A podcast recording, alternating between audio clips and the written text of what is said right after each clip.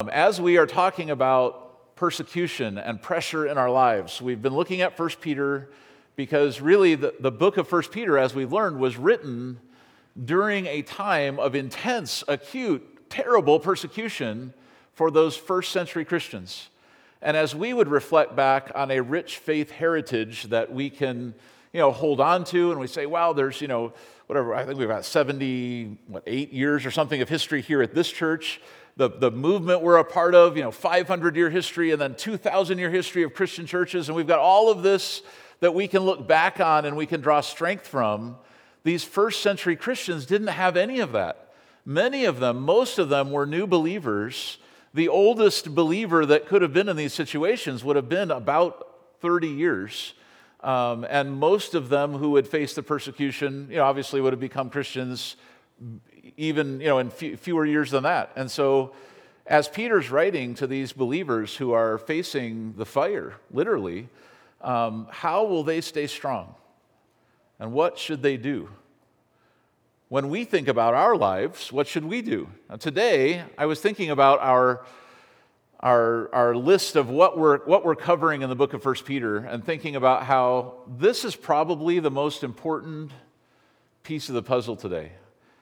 I mean, over the course of studying this book, we've learned all about persecution, why it happens, how we're supposed to respond to it, but it's kind of an important question to say now that we know that, what will we do? Especially if you feel like this is something we could face in the future, or maybe in some way in your life you're already facing pressure for being a Jesus follower. So, what will our next move be? Now, before we get into that, I wanted to show you this picture and tell you a little bit more about the setting that 1 Peter was written into. So, throughout the weeks of this study, we've talked about Emperor Nero and just the terrible things that were being done to Christians, the things they were getting blamed for, the way they were being falsely accused, and how, in the middle of all of that, their calling was to still follow Jesus. And in fact, they were called, according to 1 Peter 2, to act the way Jesus acted when he was being persecuted. So, here is a statement from a historian, H.B. Workman. He wrote a book called Persecution in the Early Church. And this just gives us a setting. Remember, 1 Peter was written right at the beginning of the persecution period that started with Nero and really lasted for about 200 years. It ebbed and flowed throughout that time. But essentially, if you were going to follow Jesus for this 200 year period of time, um, the, the decision to follow him was not one you could make lightly. You could not become a halfway Christian. Uh, you couldn't just sort of try Christianity out for a while and see if it works for you. Uh, it was you were in or you're out. You had you were forced to a point of real decision because if you chose to follow Jesus, you would likely pay a heavy price for that. Here's what Workman says: For 200 years from Nero on, the leaders among Christians were branded as anarchists and atheists. Now, the reason they'd use those two words, anarchy, because you were resisting the emperorship of Rome, even if you weren't a political resistor, just the fact that you weren't willing to say Caesar is Lord made you someone who they thought of as a rebel. They would say atheist because Christians would not worship all the Roman and the Greek gods and goddesses that were all over the place in that time. And so, because you just had one God, uh, they would call you an atheist, which is interesting. Okay, now they were hated accordingly. It says to become a Christian meant the great renunciation the joining of a despised and persecuted sect, the swimming against the tide of popular prejudice, the coming under the ban of the empire, the possibility at any moment of imprisonment and death under its most fearful forms. He that would follow Christ must count the cost and be prepared to pay the same with his liberty and his life. The mere profession of Christianity itself was a crime. Christianus sum which would mean I am a Christian, was almost the one plea from which there was no forgiveness. In itself, that was all that was necessary as a title to be condemned. For many, the name itself meant the rack, the blazing shirt of pitch, the lion, the panther, or in the case of maidens, an infamy worse than death. So they're facing the worst kind of torturous persecution. What should they do? How should they live? What should they prioritize? How do you even wake up in the morning and know what you're supposed to do that day if that's happening to you? And we talked about in previous weeks how there's kind of a spectrum of persecution that we might imagine. On the lighter side of the spectrum, probably things that we could face in America potentially. Maybe someone makes fun of you because you're a Christian. Maybe you're not willing to, whatever it is, you know, drink with the buddies or something and they laugh at you, okay? So you, you face some pressure, there's some pushback, but you say, well, it's nothing near what they were dealing with in the first century, but it's the beginning of that, right? So you have, the, you have sort of emotional persecution and you have the, the, the idea of the peer pressure being against you on one side and then it starts to ramp up, right? Maybe, the, maybe further down the spectrum, you lose your job if you're a Christian. Or you try to make a stand for what's right, and as a result, people actually reject you and they, you know, they defriend you.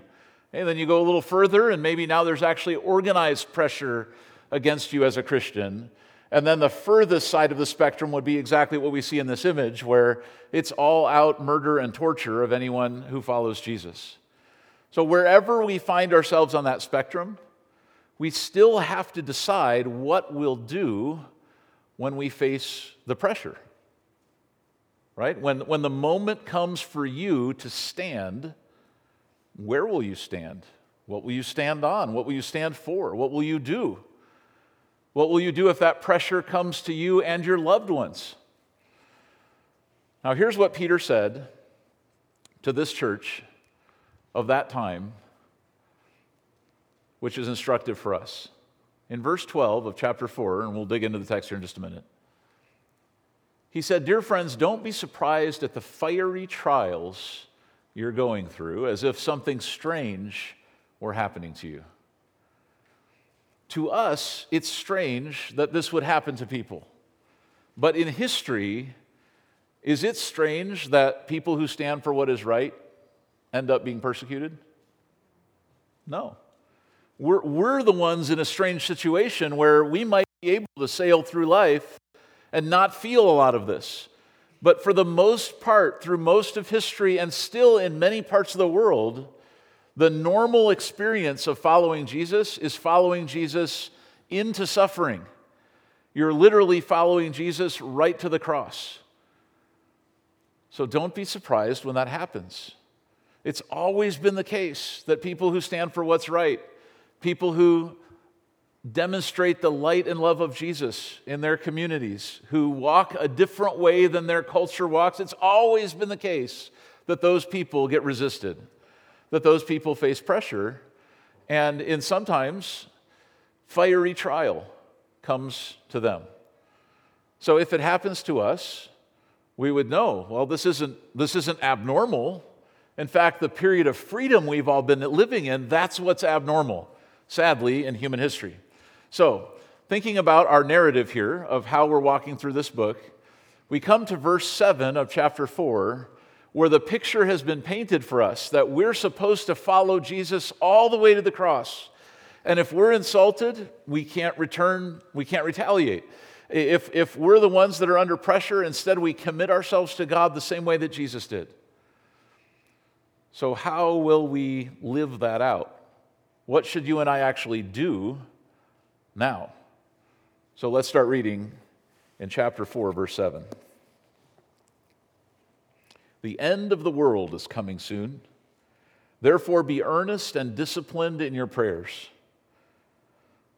Most important of all, continue to show deep love for each other, for love covers a multitude of sins. Cheerfully share your home with those who need a meal or a place to stay. God has given each of you a gift from his great variety of spiritual gifts. Use them well to serve each other. Do you have the gift of speaking? Then speak as if God himself were speaking through you. Do you have the gift of helping others? Do it with the strength and energy that God supplies. Then everything that you do will bring glory to God through Jesus Christ. All glory and power to him forever and ever. Amen.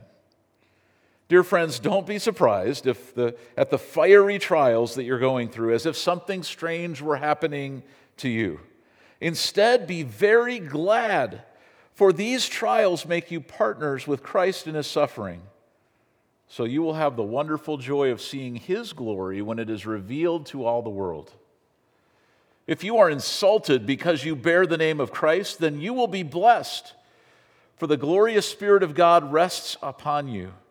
If you suffer, however, it must not be for murder, stealing, making trouble, prying into other people's affairs, but it is no shame to suffer for being a Christian. Praise God for the privilege of being called by His name. For the time has come for judgment, and it must begin with God's household.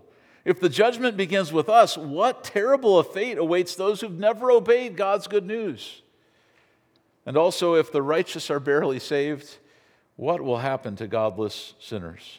So, if you are suffering in a manner that pleases God, keep on doing what is right and trust your lives to God who created you, for he will never fail you. And there we have very direct instruction if we face persecution, how should we act? What should we do? Well, there it is. So we're, we're going to walk through this. We're going to walk through it backwards. We're going to deal with attitude first, and then we're going to come back to the actions that are called for in our lives. So, first question What attitude should I have if, I, if I'm persecuted? If you wake up one day and whether it's the system that you're in, or the government that's over top of you, or something at your, employ- your employer, uh, or maybe it's in your family, could just be your friends and your peer group. If you realize, wait a minute, I'm being persecuted, I'm being pressured because I'm a Christian, what should I think? How should I feel about that? Well, verse 12, the most obvious thing here. I was expecting this right? That could be in our hearts and our minds. Like if we're, if we're if we're ready if we think ahead of time about this we recognize I, i'm expecting that in the normal course of following jesus i will face resistance. Now you won't face resistance if you don't actually follow jesus.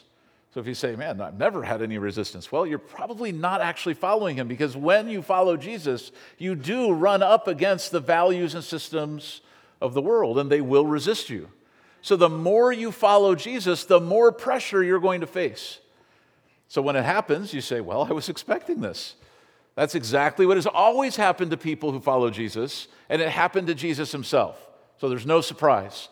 The second thing that happens in our attitude, I find in verse 13, that I can rejoice that I have proof of my partnership with Christ. Okay, look a little more closely at verse 13. It says, Instead, be very glad for these trials make you partners with Christ in his suffering, so that you'll have the wonderful joy of seeing his glory when it's revealed to all the world.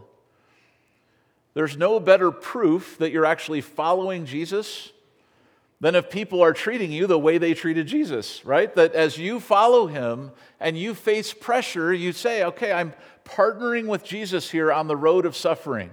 Just like other people who've stood for love and light and truth, I'm just, I'm right there in that train. So, Lord, to the extent this is, you know, I, I, I don't want this to happen to me, but thank you that I can partner with you on this journey of life. And here's evidence that I really am a partner, right? Sometimes when we, when we face, I don't know, doubts in our minds, or we wonder, am I really a Christian? Is this, am I just making this up in my mind, or am I really serious about this?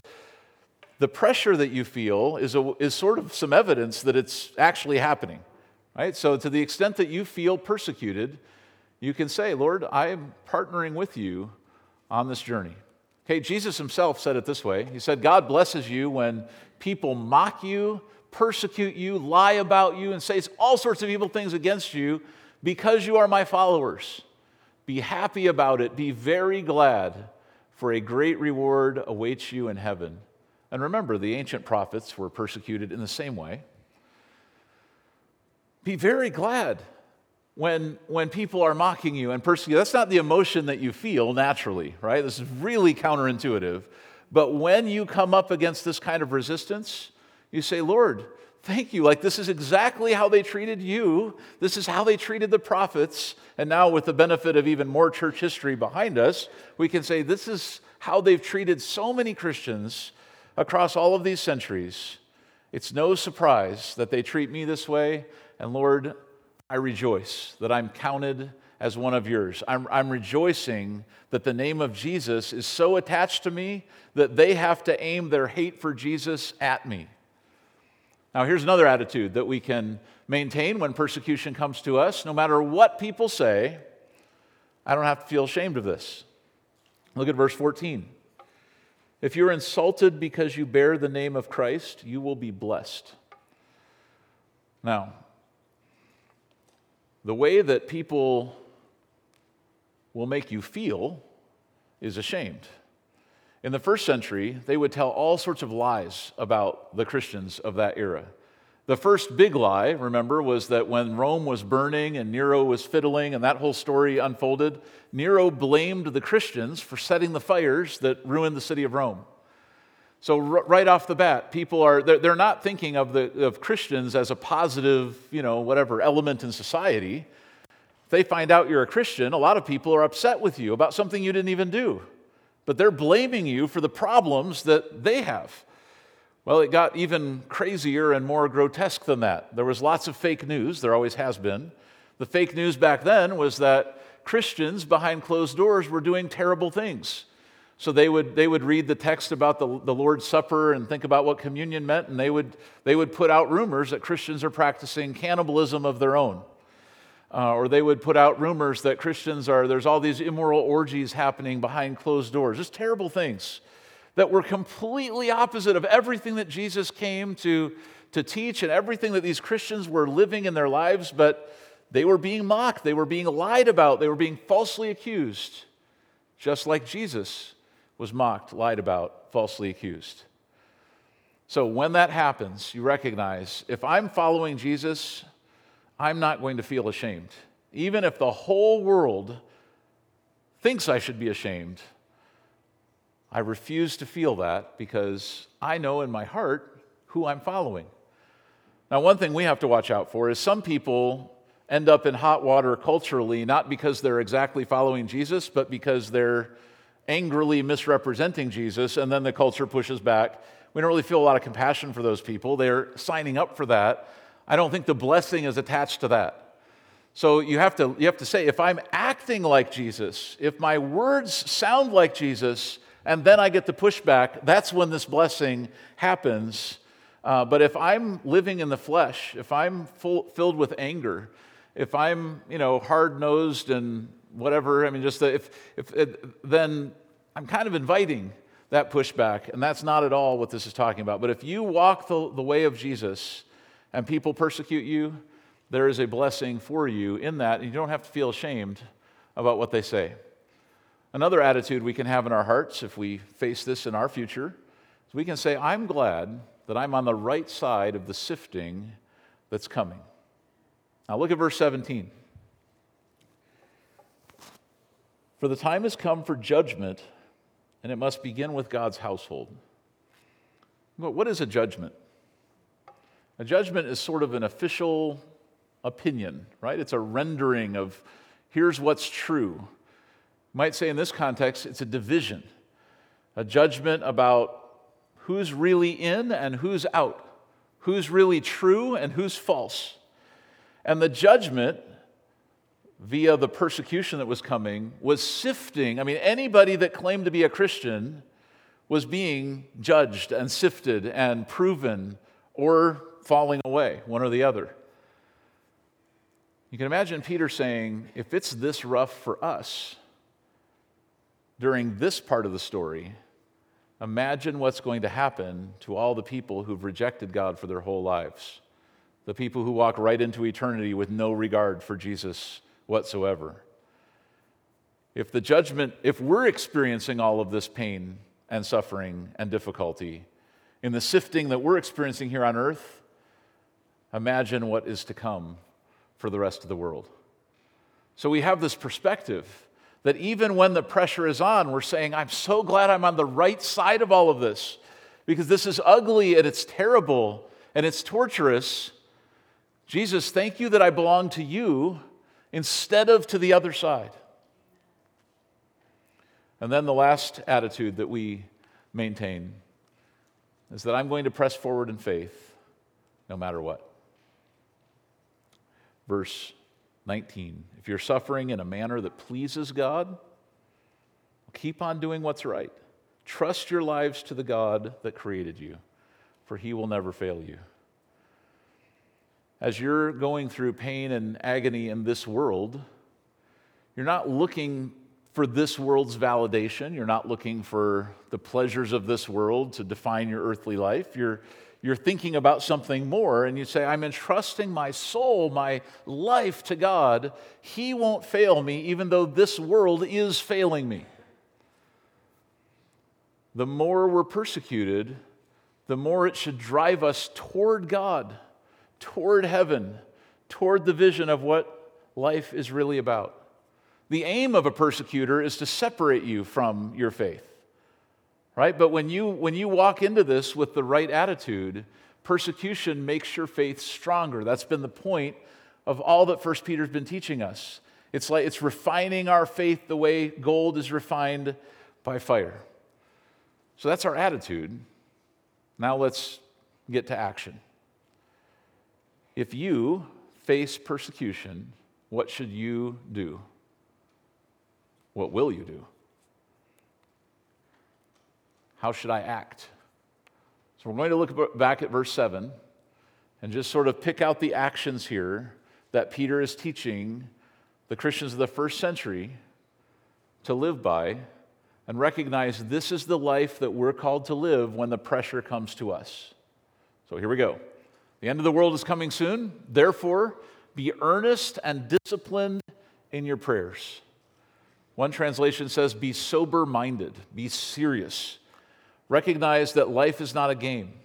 The world out there, especially in our culture, the world seems to be built on people wasting time on things that literally don't matter at all. Don't join them. Take your life seriously. And the more pressure you feel, the more seriously you should take your life. So you're, you're sober minded, you're earnest, you're disciplined in your prayers. Then it says, most important of all, continue to show deep love for each other. You know, at the moment of maximum pressure, the temptation would be to splinter, to disengage, to hide.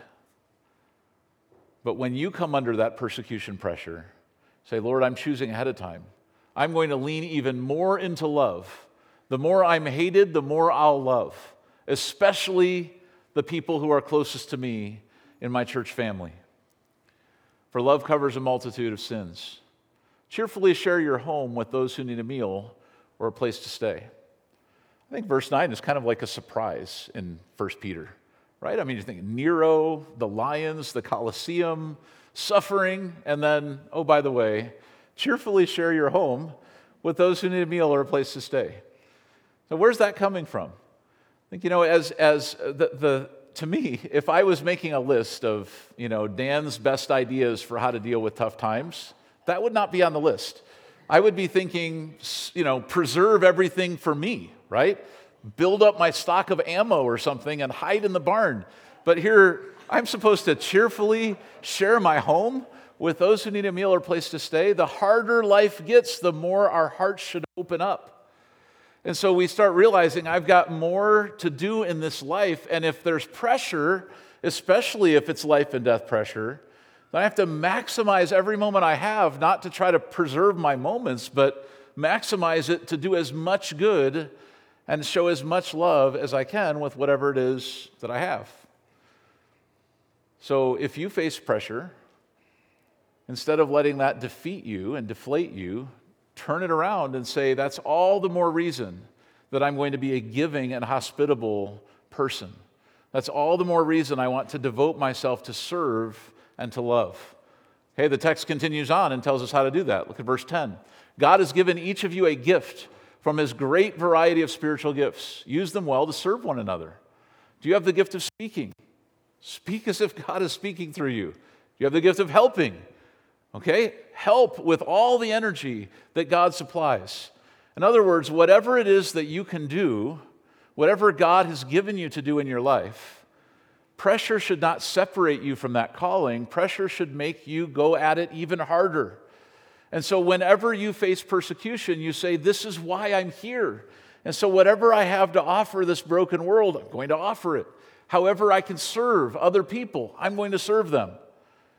So, just when we're tempted to get selfish under pressure, Peter calls us to turn it around and to start giving and loving even more. Then, as you see in the last sentence there, everything you do will bring glory to God through Jesus Christ.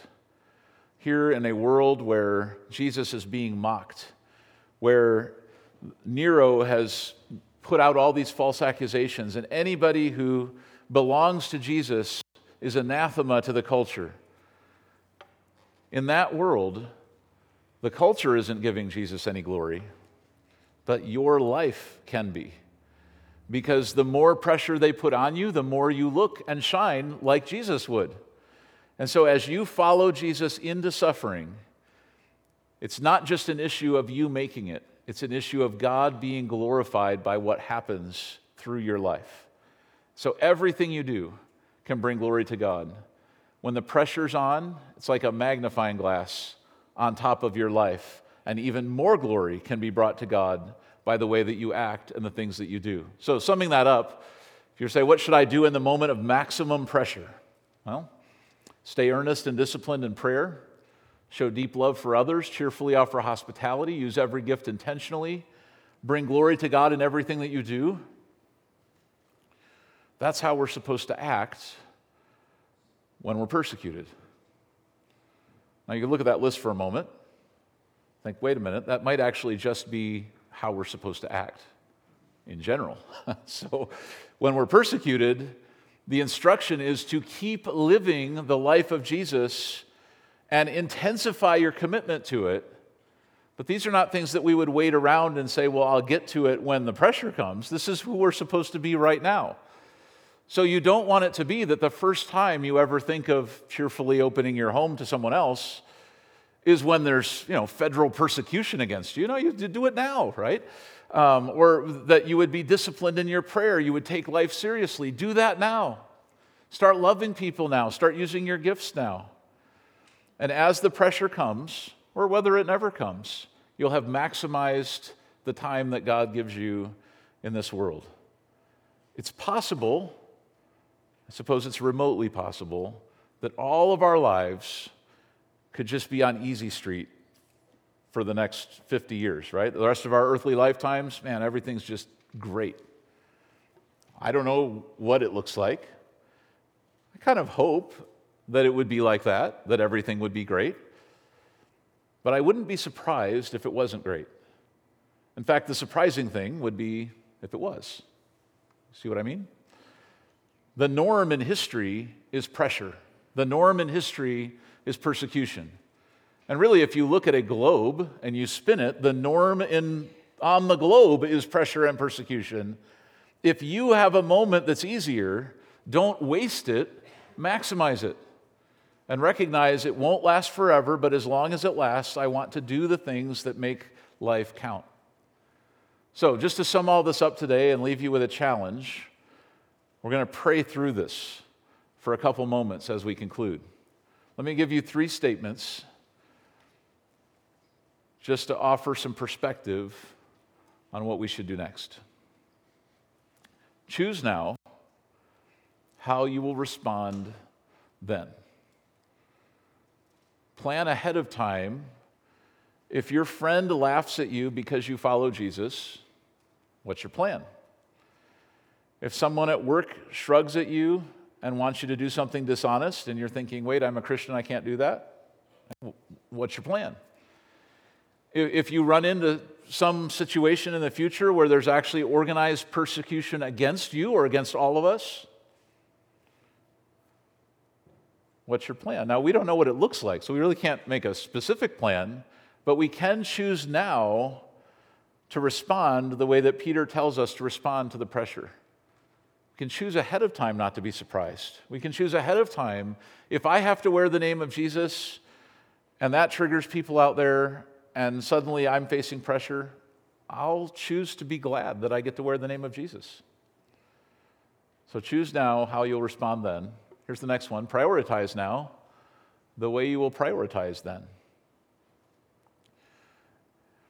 It's easy to think about doing better in the future than we're currently doing. That's generally the case in every aspect of life, right? Our future selves are way more disciplined and organized than our current selves will ever be. So today, say, Lord, how do you want me to live whether I'm being persecuted or not? How do, what, what priorities do you want me to maintain? And then grow in that. Grow in that right away. Don't wait. And here's the last one act now the way you'll hope to act then. Rather than just having some imagination of being courageous in the final moment, start with today, like Sunday afternoon, and do what Jesus would have you do right now when it's a lot easier, when that moment of courage isn't required of you. Be faithful with the life you've been given. And then you'll be ready if things change. You'll be ready to face persecution or storms or whatever might come in your life if today you've organized your life to follow Jesus no matter what, to have faith no matter what. So, what I'd like us to do is take a few minutes to pray. And I'm going to invite you to participate in prayer just silently in your own heart, just to contemplate a little bit of what God would have you to do. So let's pray together. Lord Jesus, it's no surprise to us that people resist you. If it wasn't for your grace in our lives, we would be among those who are resisting. But you've saved us, you've called us out, you've given us purpose and love in our hearts, you've entrusted us with light to share with the world. So it won't surprise us if we face a fiery trial.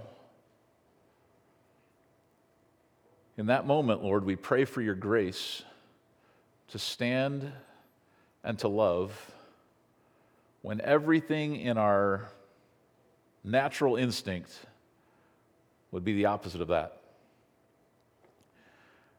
We pray for courage and we pray for perspective to see what you see about eternity and purpose and not just what this world values. So now, as we take a few minutes to pray silently, let's start by praying about our attitudes. Lord, is there anything in the attitude of my heart that needs to change.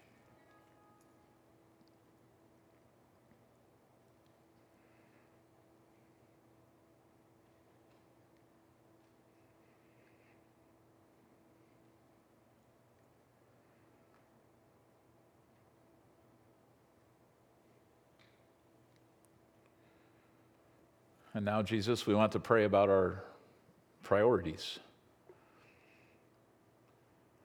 Lord, in the light of what is happening in the world right now, and in the light of what you have called us to do and who you've called us to be, is there anything about my priorities that needs to change?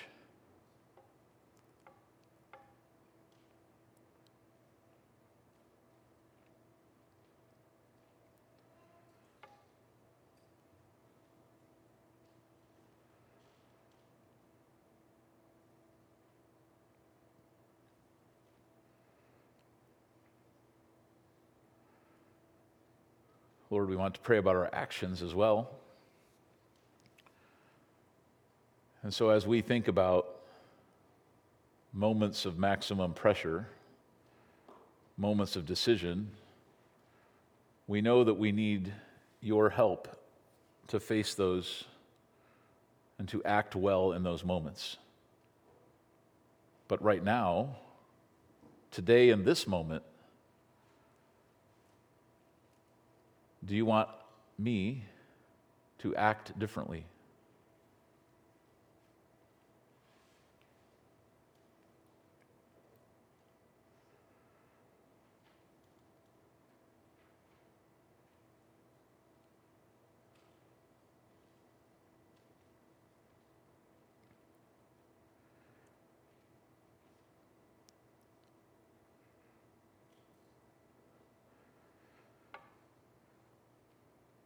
Jesus, you told us to be glad when persecution comes, not because we like it or we want it, but because it demonstrates that we're truly your followers in a way that nothing else really can. That we would shine your light so brightly that people around us really would notice. So, Lord, would you help us to be glad? Glad to wear your name. Glad to walk forward into the future in your direction.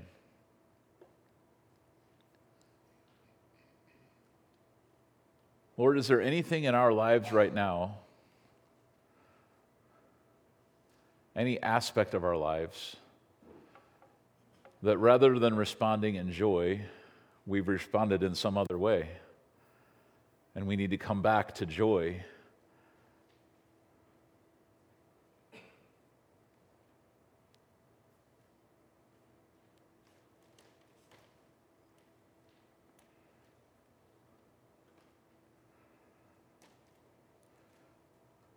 Holy Spirit, whatever happens next, personally or together, we thank you for every heartbeat that we have. We thank you for being a part of our lives, guiding us, directing us, empowering us, gifting us, sending us. Lord, I, for one, and I'm imagining many of my brothers and sisters in the room here today, don't want to wait until the last minute to get strong in our faith. And so today we ask you for that strengthening. And we commit ourselves to honoring these principles in both bad times and in good times. We look forward to that. In Jesus' name we pray.